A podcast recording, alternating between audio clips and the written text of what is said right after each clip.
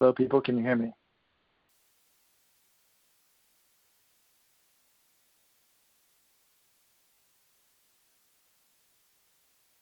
We'll be starting shortly. Oh. Who's this 814 number? I don't know. I don't know what's going on. It's you. I've muted you, 814. Don't worry. Starting shortly.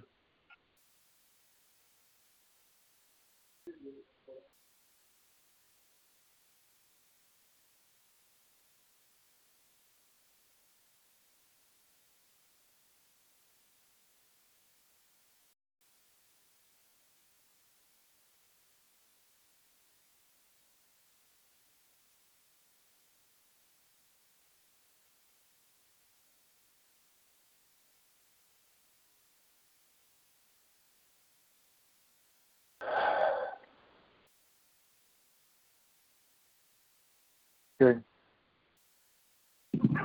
John. Hey, Robert, I'm here.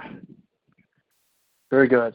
Can can you hear So, me? John, we're, we're live. We might as well start. Yes, I can hear you. I've got to mute my own computer so I don't hear the echo. People can hear me. I put some woman on the phone. Anyways, let's go.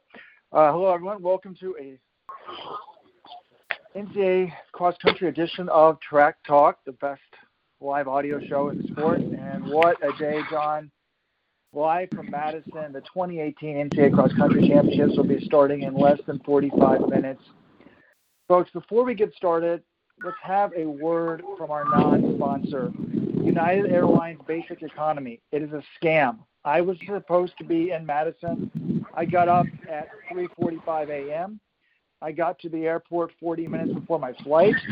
They would not let me check in. I had TSA pre-check. I didn't have a bag. They said the fact that I didn't have a bag is why I could not go on the flight. I could not check in last night because I didn't pay to check a bag. If I had paid to check a bag, I could have been there. Anyways, I am not there. Jonathan, you are. The big question, obviously, is the weather. What's it like on the ground next to the course or on the course? Where are you, John, right now? I'm by I'm by the course. Um, I've been walking around the course earlier today. I mean, so there is the big thing. It snowed overnight. It started around 11 p.m. last night. Uh, ended early hours this morning, maybe around six or seven. Uh, there's like about an inch and a half, maybe two inches on 99% of the course. The only parts of the course I've seen without the snow are about the 20 meters before the finish line and the 20 meters uh, or 30, maybe 30 meters at the start, so everyone can get like sort of a fair start. Apart from that, it's covered in snow. Um, I think the parts that they run on, the women's races first. There are a few parts, you know, there's a big loop they run a few times. So those things should get packed down, especially by the final time the men run by it. But I think, you know, the finishing straight, they're only going to be running up there once per race. And when I, I tried running up there and doing some strides, it was slippery. Like, you know, I think these guys in spikes, they'll be better off. But, you know, it's, it's going to be a factor. I didn't think so yesterday. I thought they said, you know, it wasn't going to be that bad, but you know, it, it's going to slow people down. I think there are parts, especially the hairpin turn in the men's race, about 4K. That could be a total mess if people don't take it the right way. You know, I, I just, I think if you're aggressive on this course, maybe it works, and you know, you're not afraid to fall. But that could also mean that you, you just, you're being stupid because then you fall and you're not prepared for it. So I, I don't know. I think it's unlike any. I've never seen a cross country race with this much snow on the ground, and that's not to say that there hasn't been races like that but none that I've been a part of.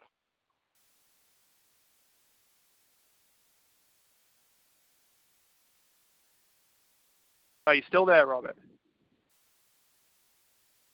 Sorry, how do you had you mute? I said, folks, this is a Dartmouth grad um, who is from Boston, so it's not like you've never run in cold conditions before. But then again, John, I'm not sure if your cross country season ever extended into the middle of November, based on your oh zing accomplishments.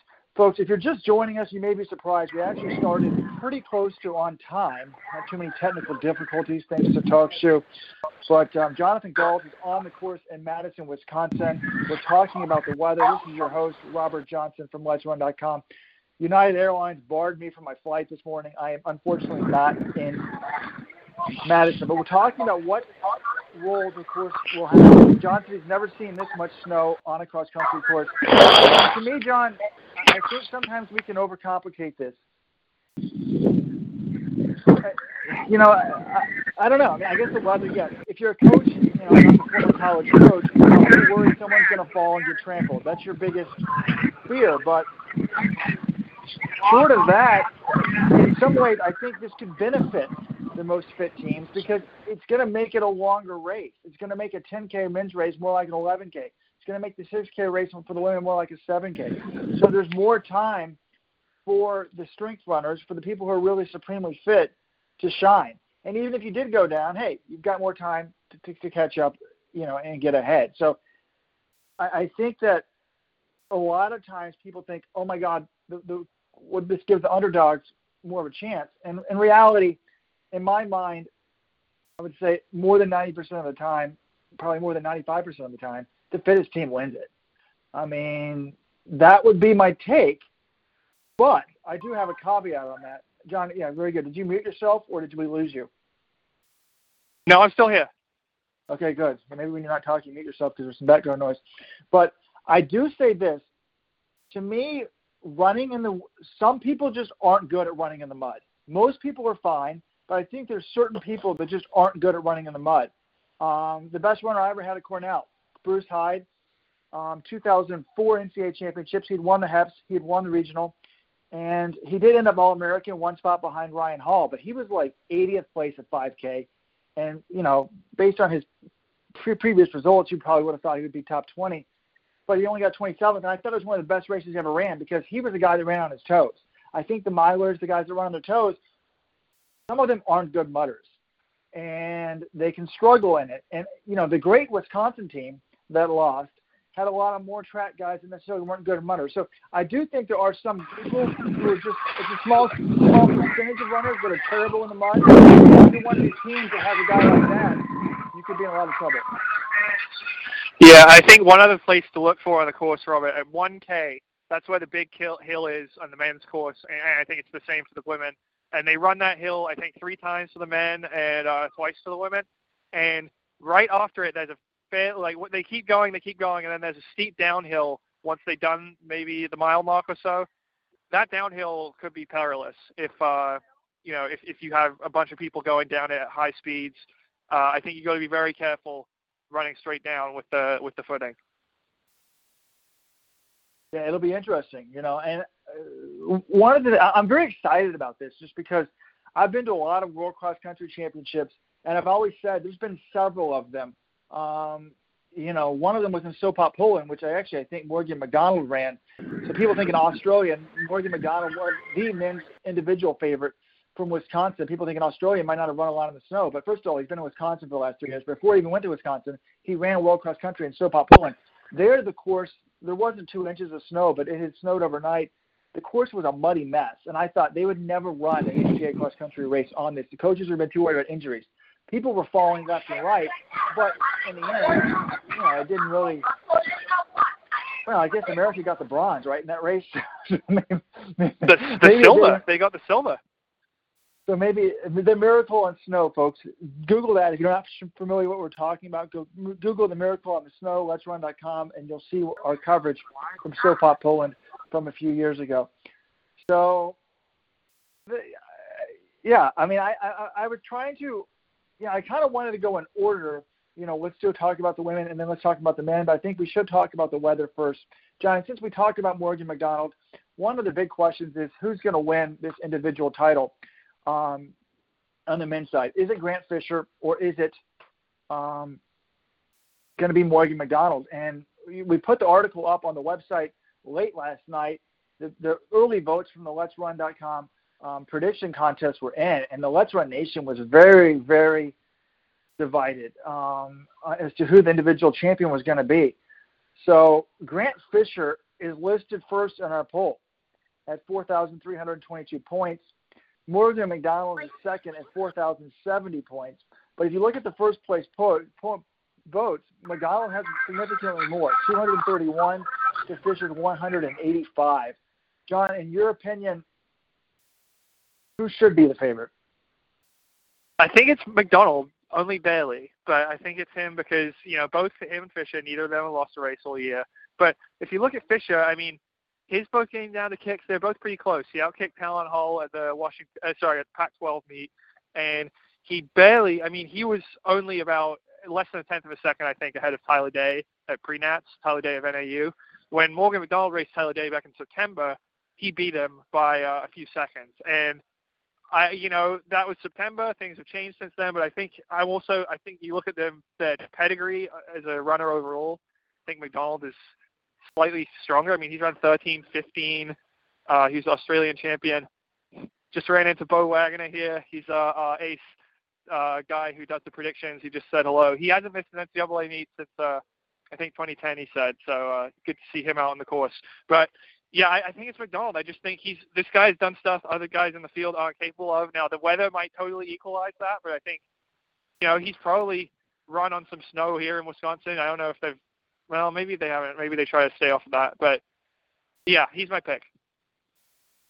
Yeah, interesting. I wonder if Bo Waggoner, folks, in case you don't know who he is, he's a Duke grad who runs a computer program that picks our. We, we can predict the NCAA field team wise before the NCAA even gets the, a day before the NCAA even gets the list out.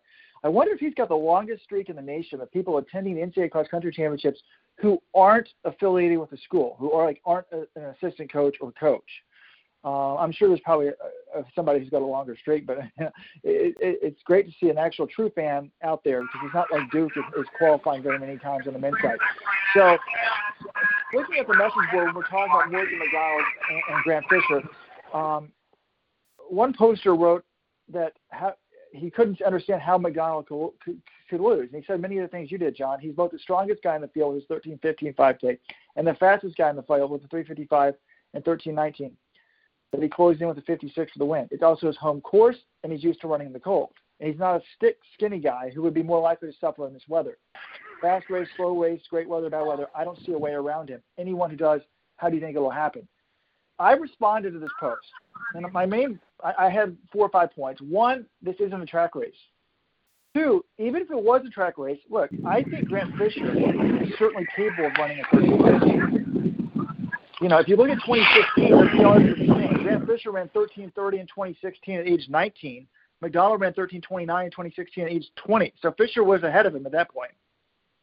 Also, I think the mud could be a wild card. I mean, I don't know who's more of a toe runner. I don't really think of McDonald as being a, t- a guy who runs on his toes.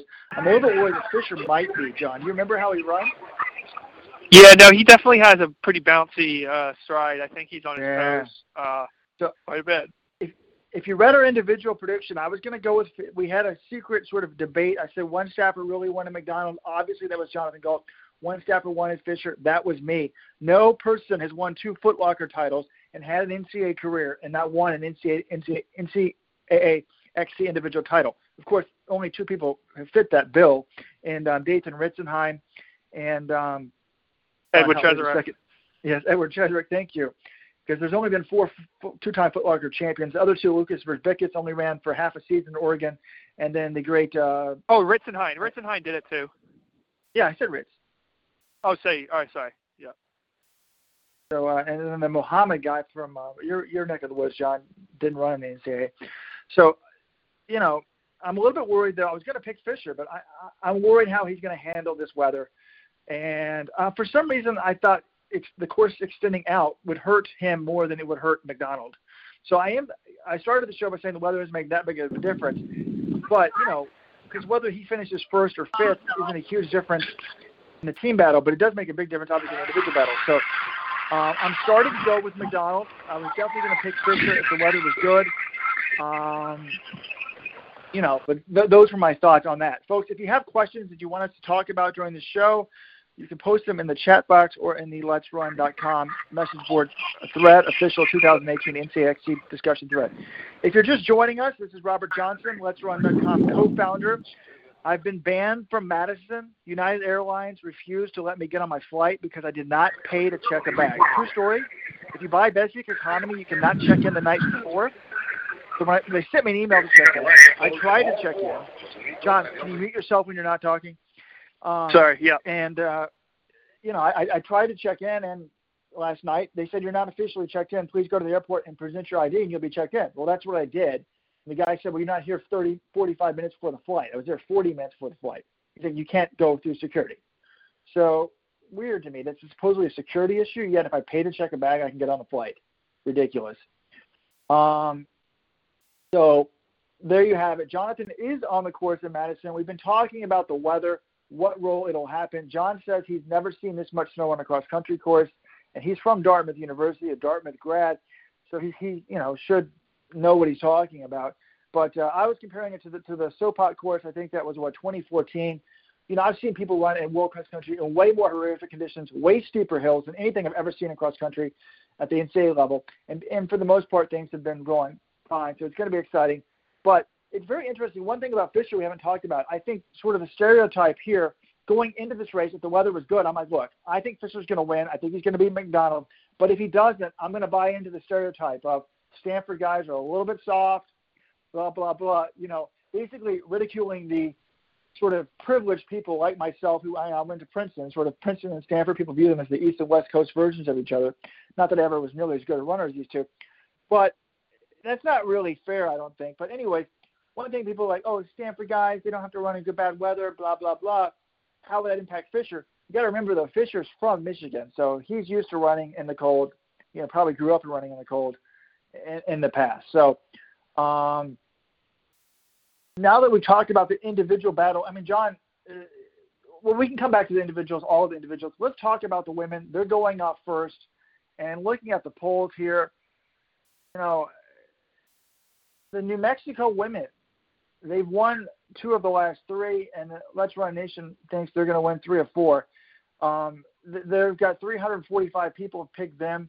Next best, highest uh, prediction is Oregon at 99, Colorado State at 67, Boise State at 30, and Arkansas at 19. So, John, you wrote the preview. You said it's very unique in the sense of there are five teams that really do have a legitimate chance, sort of using the transitive property of who beat who at winning it. But the Let's Run Nation has spoken when people it's time for people to try to win some money in our free prediction contest. If you haven't entered, you can still do it now.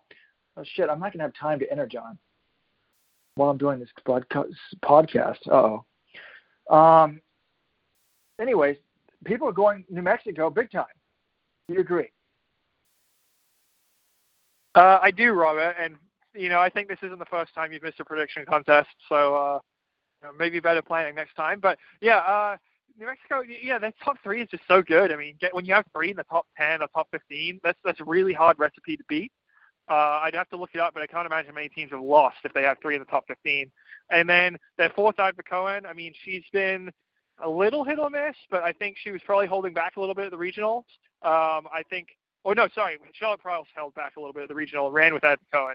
But I think Adva Cohen, if she can be an All-American, then New Mexico's five only needs to be maybe in the 70s, uh, which I think they're capable of. Emily Martin was 86th last year, and she is. Uh, she, I think she's in better shape this year. She's probably going to move up. I think basically if they can five and five, and she runs well for them, uh, that wins it for them. Whereas I think all the other teams need to catch a few more breaks. Uh, you know, I think Arkansas, they, their five is worse than New Mexico's five, they, and they don't really have a true low stick.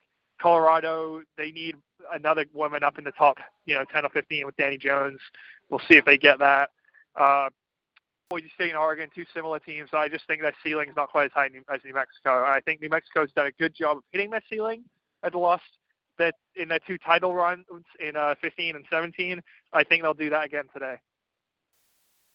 Yeah, it's hard to argue with that. I mean, I, I, when, when I'm thinking about it myself, I'm like, I was reading the women's individual preview. I mean, you've got the defending champion from New Mexico and Ednah Kurgat.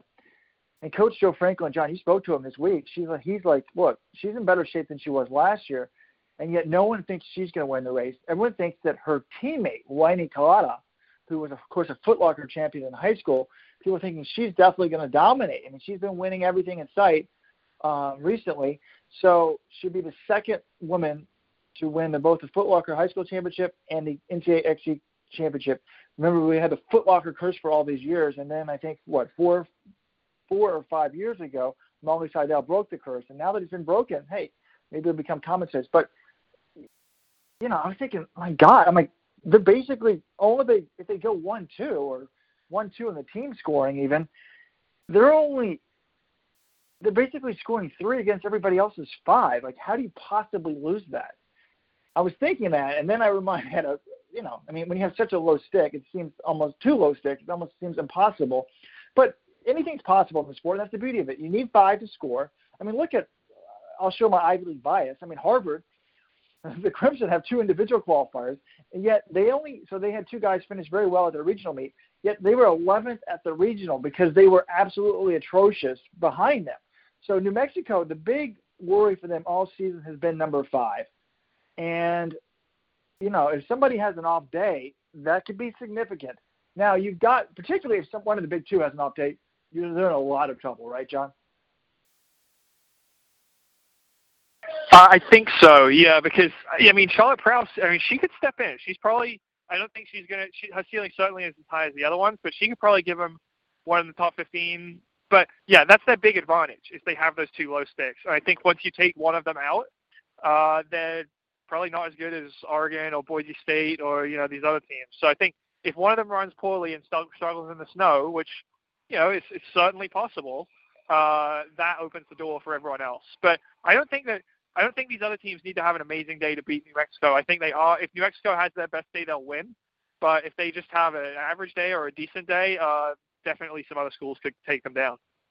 Yeah, you know, one thing I don't want to hear, John. We're Reading all these previews, I was hearing NAU men's coach and uh, saying that you know they're better than they ever been, and you're hearing uh, Joe Franco, New Mexico women saying how good they are after this race is over, I don't want to hear a coach coming up with an excuse, oh, somebody wasn't really in good shape or blah, blah, blah. It drives me nuts when people, you see it all the time, really, in the professional ranks. People talk a big game before the race, and then after the game, sort of reveal that everything wasn't good in training. Um, in college cross country, it's a little bit hard to, to do that because we have the results. They've been racing regularly, so if there was something up, you generally would see it. Um, but you know, you never know. I mean, I I was actually talking to my friend. Uh, I'm a Princeton alum, uh, Coach Jason Vigilante, the uh, coach of the Princeton Tigers, this morning, and um, they're, they're hoping they're only ranked 23rd, um, but they're hoping to be the first Ivy League team in 30 years. I mean, on, on a knock it out of the park day to be top 10. Uh, top 20 would be good. Top 15 would be amazing, but top 10 would be, you know, they, they want to be higher than top 15. Top 10 would be like the dream and um, you know he's running a, a, guy that has a stress reaction, didn't run the regionals. So sometimes do, things do come up. Um, you know, you think, oh, they're just holding him out of regionals because it's two races within eight days, which to me is, is absurd. I mean, when I was talking to, to Vigilante this morning, I was like, this doesn't make any sense. Teams race at most every two weeks, all season long, and then you have the regionals a week before nationals. Like, why don't they just move the regionals up a week, and then move the HEPS, the Ivy League, you know, the conference meets up a week? It just it's so stupid. Like, why doesn't someone do that? And actually, the NCAA could save some money because then you'd be buying flights for the teams two weeks out instead of one week out. So someone needs to come up with with a better plan there. But um, you know, it's it's barring something really unknown for New Mexico. It's just I don't know. There's a reason why they're the favorite, but I agree with you. These other teams could beat them.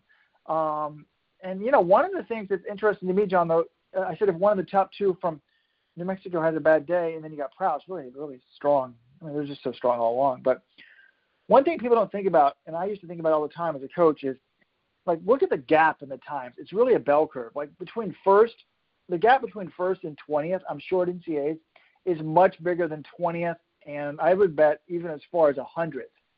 Um, I don't have it in front of me. I'll try to actually pull that up from last year while while we're talking about it. So that really, if you've got a huge stud in like a Morgan McDonald or an Ednah Kurgat, even if they have a bad day, they should still finish pretty high in the team scoring. Go back to 2004, Ryan Hall. Um, you know, he had finished second the year before. It was a, he was not obviously very good in the mud. He didn't run well, and he finished 26th, but he still finished All American you know, because he's so good. His worst day, you know, unless you have a complete meltdown like a Jenny Simpson, um, you know, it, it's unlikely that a, that a Kelati, uh, you know, or a Kurgat, in my mind, they either sort of drop out or they finish. It's hard to see them not finishing in the top 20. Yeah, I think that's a good point, Robert. Um, you know, you, and those big blowups are rare. They do happen, but I'm trying to think. I guess the lost well, it happened two years ago uh, in good conditions in Terre Haute. Erin Clark, who was Colorado's top woman all year. I mean, they were the heavy favorites to win. She finished about 100 or something. She had just run an average race, not even good, just average. They would have won that race. But as it was, they didn't even get on the uh, top two. They they got third. So uh, it's it's happened before, and definitely with the conditions, it could happen again. I mean, someone someone sprains an ankle, someone goes down and trips. I mean, that could be death right there. Uh, and then you get people just running bad even without obstacles. I mean, yeah, it, there's a lot that could go wrong.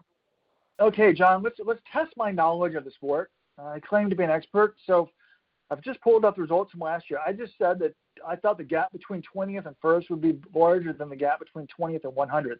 So the gap between 20th and first last year was 37 seconds between Ednah Kurgat and Catherine Receveur of Indiana. And then going down 37 seconds from her would be 1956 plus 37 would be 3.5. 34 would be about 2034. Uh, folks, I'm exposed as a fraud. So 37 seconds would have been 81st place. Of course, that's on the women's side. Men's side, it might be true because there's more time for, for the gaps to open up. So, you know, there you have it. On, on the men's side, actually, we can do this right now. Last night, last year was kind of tactical. You know, it depends on the year. But just Justin Knight won in 29 flat. 20th place was 29.44. So actually, Ben Flanagan, folks, the 10K champion, was 24, 44 seconds back. So if you add 44 seconds to 44, you would get uh, 28. So let me get on to that. Oh, it's similar. It's about 80th place. So um, the gap between first and 20th, folks, is the same as between 20th and 80th. So, you know, that, that's one of the things that makes you nervous, though, for a lot of these teams. You know, there's so many storylines behind the, the winners. Who's going to win? Who's going to, you know, that we're not even really aware of. Like Princeton trying to be the top first Ivy League school in 30 years, and the men's side to be top 10. You know, and, and if you're one of these coaches of a 15th ranked team, it's nerve wracking because you generally want to have lead and try to get one All American at least.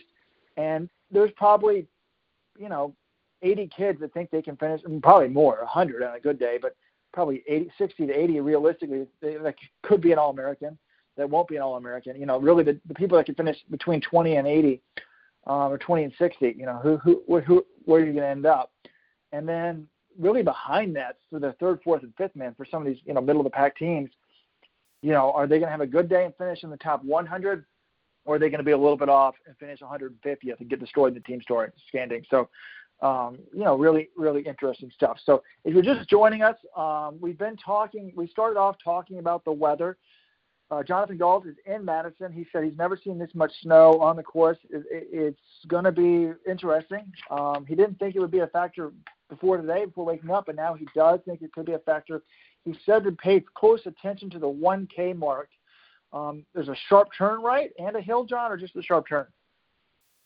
So the uphill is at 1K. Actually, you want to probably look more closely around the mile mark because that's when they start coming down on the sharp downhill. Very good.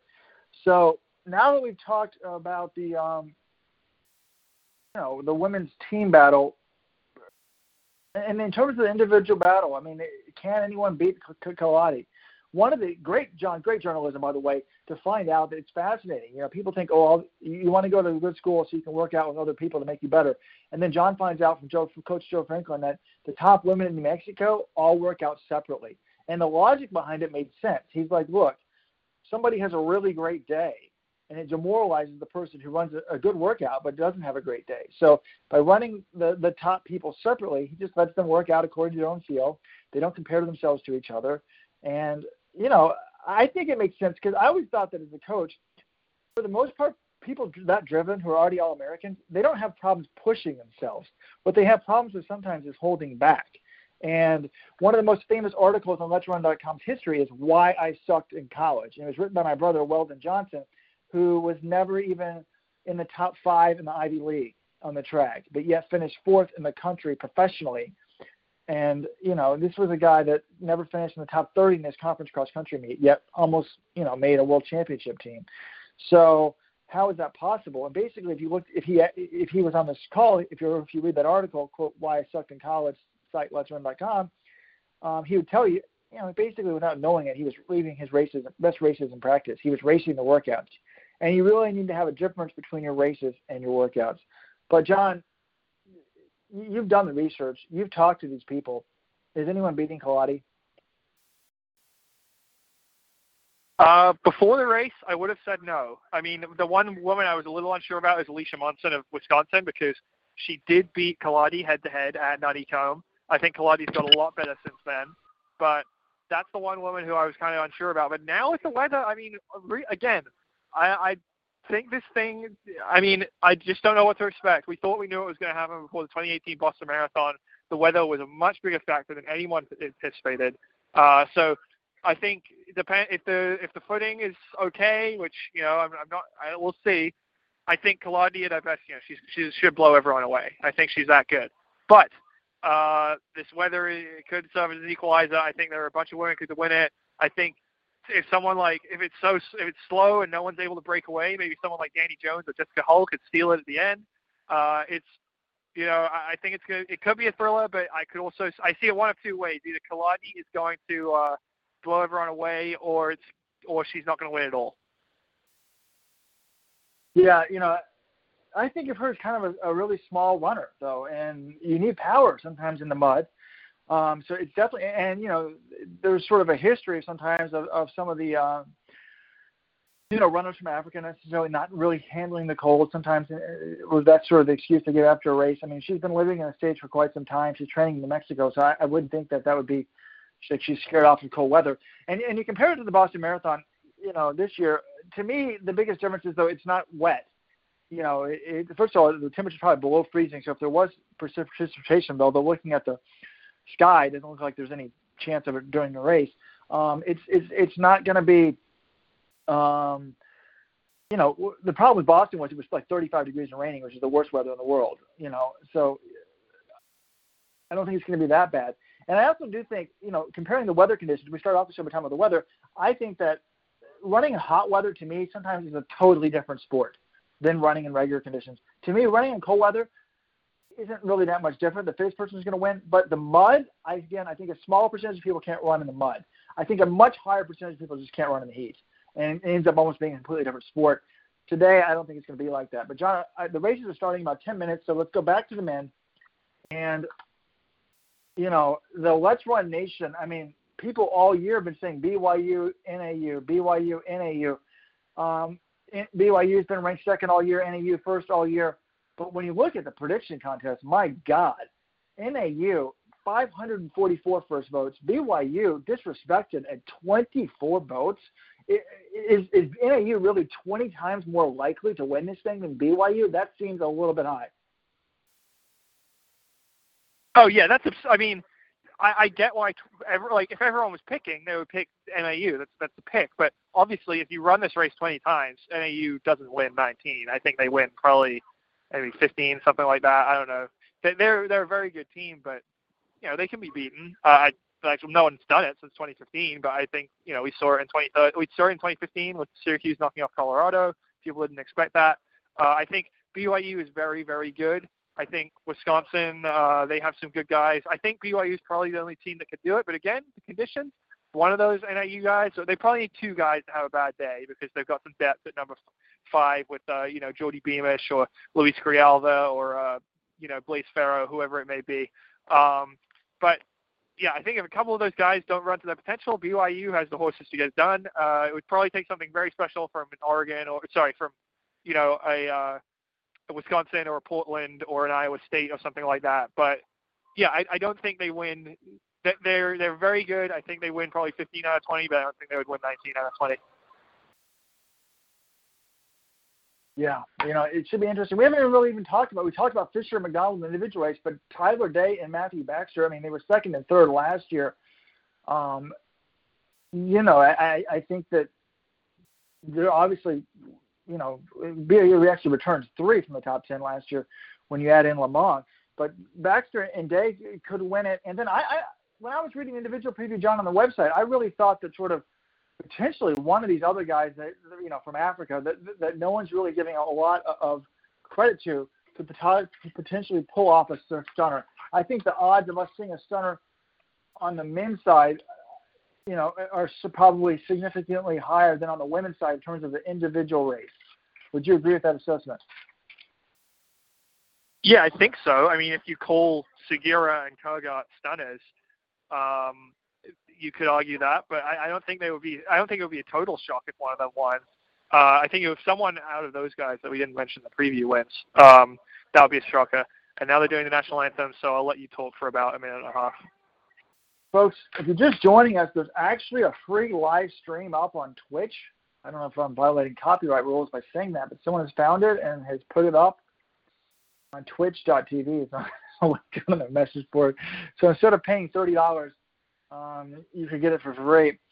Um, so there you have it. So we've been going through the races. We've been breaking them down one at a time. We started with the weather. It's going to be an interesting day. I mean, we haven't seen snow on an NCAA cross country course in a number of years, but um, you know that's going to sort of add a little bit of a wild card. But in the end, I, I generally think that you know I started off the show by saying the fittest team should win because it makes it longer. Now there are a few people that just don't do well. If the, if the footing is really muddy, I think some of the toe strikers, some of the bouncers, you know, and that sort of reminds me of Grant Fisher. I was going to pick him for the individual win, may not be able to do it. So the, the, the power guys may have a little bit more of an advantage um, here. So also, how will that impact Weini Kelati? She's she's pretty small. One thing about Weini Kelati, John, I don't know if when the anthem's going to be over. Feel free to just chime back in when it ends. But you know, I was like, is she is this what Mary Cain was supposed to be? I mean, they're, they're similar in age. Mary Cain is 22 years of age. Kelati is 21. Um, you know, and Cain won the 2013 World uh, 1500 title at World Juniors in 2013. You know, that's I thinking Kelati ran that race, but I guess she didn't run it. She just ran yeah. 918. Yeah, I'm, I'm back here, Robert. Robert, can you hear me? Yes. Yeah, I, I think this is a shameful attempt to get Mary Cain into every piece of journalism you produce. Uh, I don't see why we need to bring her name up. I mean, maybe she raced against Mary Cain, but she doesn't have the skill set of Mary Cain. I just don't see why we're talking about her right now. Well, people love Mary Cain. It's just interesting to think, you know, like I, I brought up Lukas Verzbicas, former teen stars. Uh, anyways, yes, you're right. Yeah. All right, Robert, I want to take out a spot here. So uh, I cross country was know, never maybe, especially. So John, okay, you're going to leave. Yeah. I, we need your official predictions. I need your men's all four predictions, please. Just give them to me now, and I'll write them down all right. for eternity. Since I'm not probably going to be able to get into the prediction contest in the next four yeah. minutes.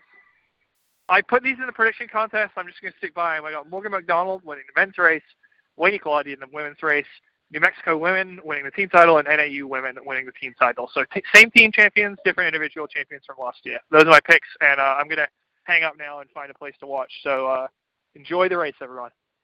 Have fun, John. Thank you. So there you have it, folks. I was going to battle and say no way McDonald wins it. I was going with my boy Fisher. I love the, the, the Foot Locker champions. Footlocker is one of my favorite races. Um, I was a big fan of Ritz, the two-time champion. I was going to go with, with with with Fisher. Uh, we keep hearing how he's a man and he's a changed guy, and I think we may find that out. But I'm worried about him being a bouncer, being a toe guy. It reminds me too much of, of, of Bruce Hyde or Ryan Hall or you know these guys. To compare those two is actually not fair, but my own personal experience is, is being biased there. So I'll go with McDonald as well. Kelati, I'm also a little bit worried, but Joe Franklin's so high on her just because she's so small. But actually, one thing is really small. If you're really light, you can almost float on top of this stuff. You know, it's a weird thing to think about, but I did notice that in Poland. So I'm going to go with Kelati. Uh, and um, I'd like to see an upset. I'd like to see Oregon, which is weird. I always root for the underdog. I don't normally root for underdog Oregon as a result, but I think it would be a great story for Oregon to lose their coaches, lose a number of All Americans, and win it. But I just don't see how how they can win the women's team title when New Mexico has so much firepower up front. So I'm going with New Mexico for the women's team title. Kelati, McDonald, and uh, I would love to see BYU win it. But again, NAU has three back from the top ten, so I'm going to go NAU, McDonald, and I guess the same as John. Jonathan Gault, folks, he's such a great employee and asset to Let'sRun.com. He has convinced me I was going to have a big battle and not pick him. So there you have it. Um, we'll be tweeting out screenshots from the race, um, uh, and, and, John will probably be tweeting out uh, uh, pictures from his phone on site in Madison. I'll, I'll be watching online. Um, you can watch it on FloTrack. Um, if you're a subscriber, it looks like there may be some free streams as well. Um, and I don't feel too bad uh, talking about that, considering for years they used to actually put on their own website links to, to um, illegal streams. Whereas, hey, I didn't put this link up; somebody else did. So, um, very interesting stuff. So, should be a great one. Come back. We'll be covering it all day, and probably have um, more for you later in the in the evening. Maybe a post race podcast early next week. Oh, Thanksgiving, maybe not. All right, for um, Jonathan Gault, this is Robert Johnson signing off. Thank you for joining us. Have a good day.